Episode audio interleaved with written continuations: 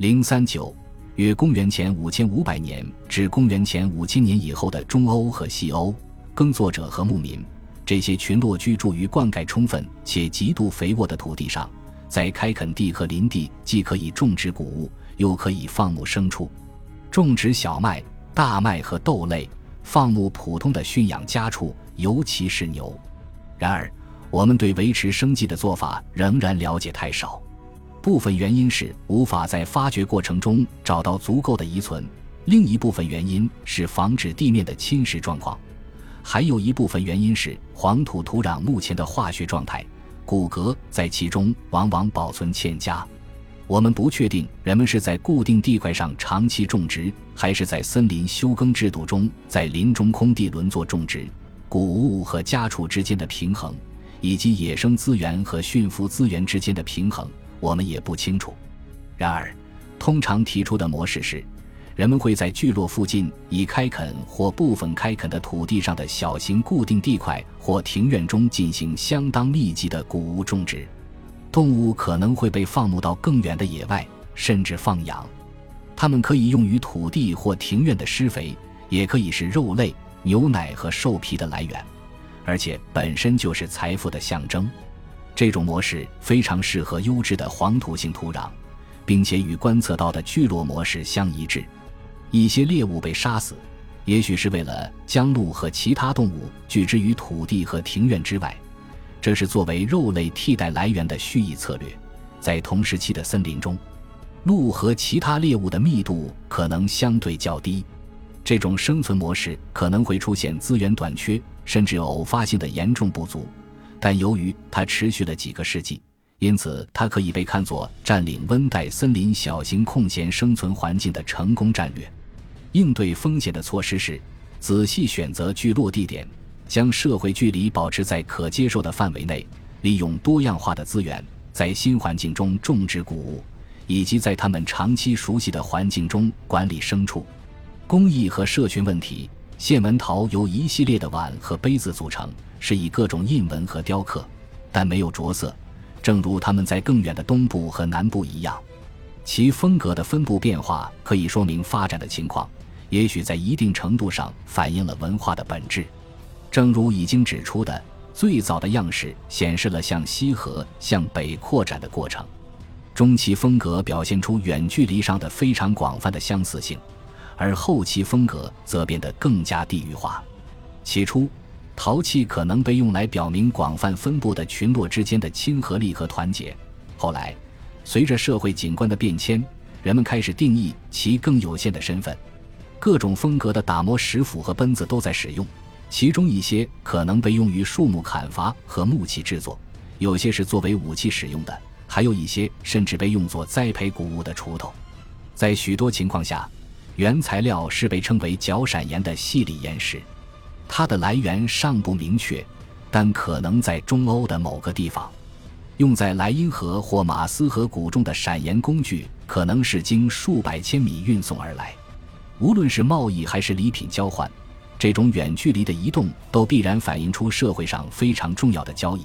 或许可以营造一种异国情调的光环，并在广阔的区域内建立密切关系以及联盟。无论男女墓葬中，都经常发现随葬有陶器和石器，这些都必然加强了他们自身的社会意义，而不是纯粹的功能重要性。在生活中，这两组物品都成为日常场景中的一部分，比如放置于长屋中的陶器，以及由成年人携带的巨柄石器，因此有可能是超越其直接用途的强大象征。房屋的大小和墓葬随葬品。都被用来表明在现文陶群落中身份和地位方面存在着差异，但这种分析的结果尚不确定。正如我们看到的，房屋的规模相差极大，可以有几种不同的解释。在一些墓地里，老年人的随葬品比年轻人多，种类也很丰富，但二者差异也很明显。墓葬仪式没有表现出明显的社会特征，社会差异可能导致不稳定和群体内部矛盾。一方面，每个家庭都有机会加强农业生产，竞争的焦点，如果存在的话，可能是群落或聚落区之间的竞争，其中一些竞争规模会变得更大，持续的时间比其他方面更长。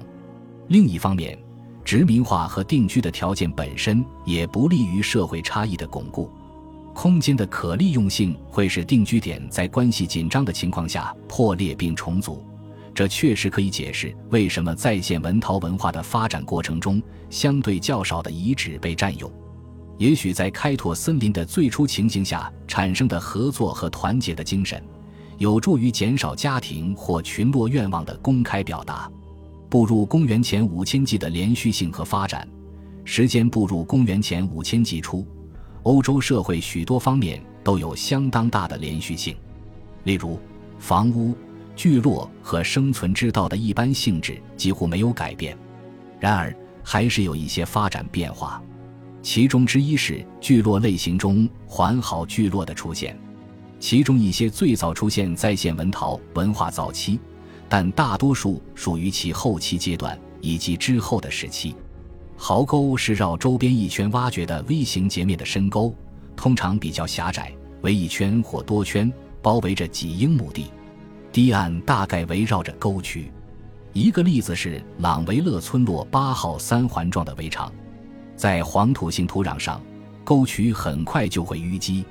许多这样的壕沟都与长屋位于同一地点，但似乎并不包含建筑物，虽然也有例外。已知的同一时期把房屋围起来的例子，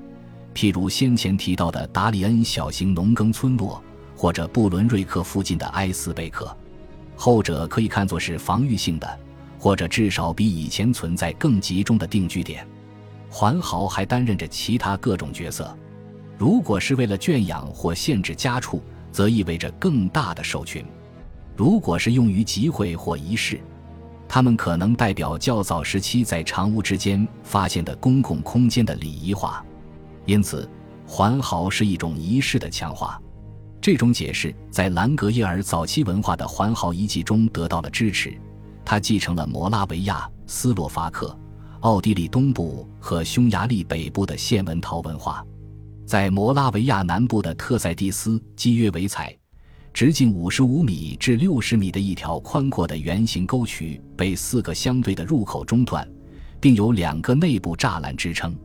只在环壕外发现了房屋遗迹，它的内部有许多破碎的小雕像。像其他兰格耶尔早期文化壕沟一样，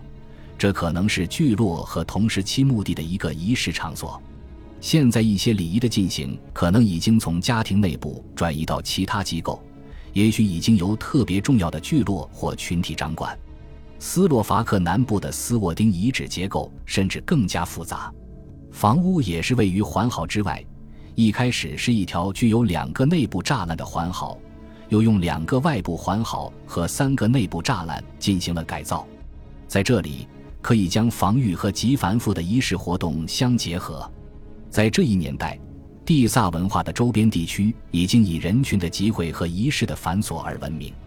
例如，波兰南部的研究表明，在现文陶文化之后，聚落逐渐从河谷扩展出来。再往西走，证据就更加矛盾。在黄土性土壤上，一些地区发现的遗址略少，北欧平原的部分地区已被殖民化。此外，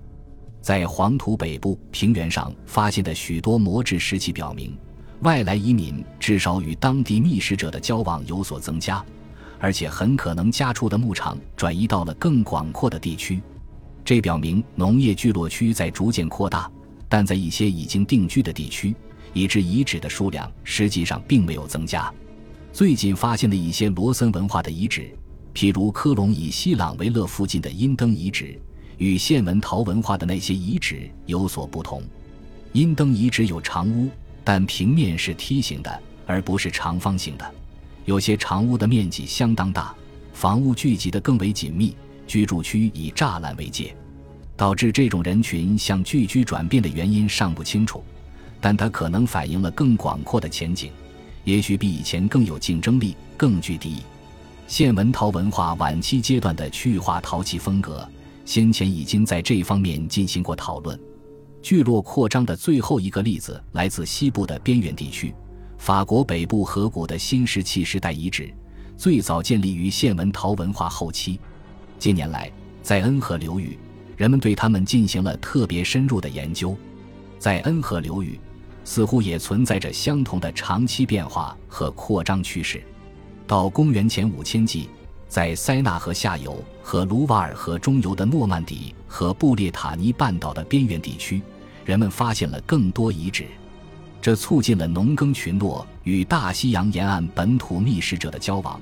由此产生的融合将在其他章节中进行叙述。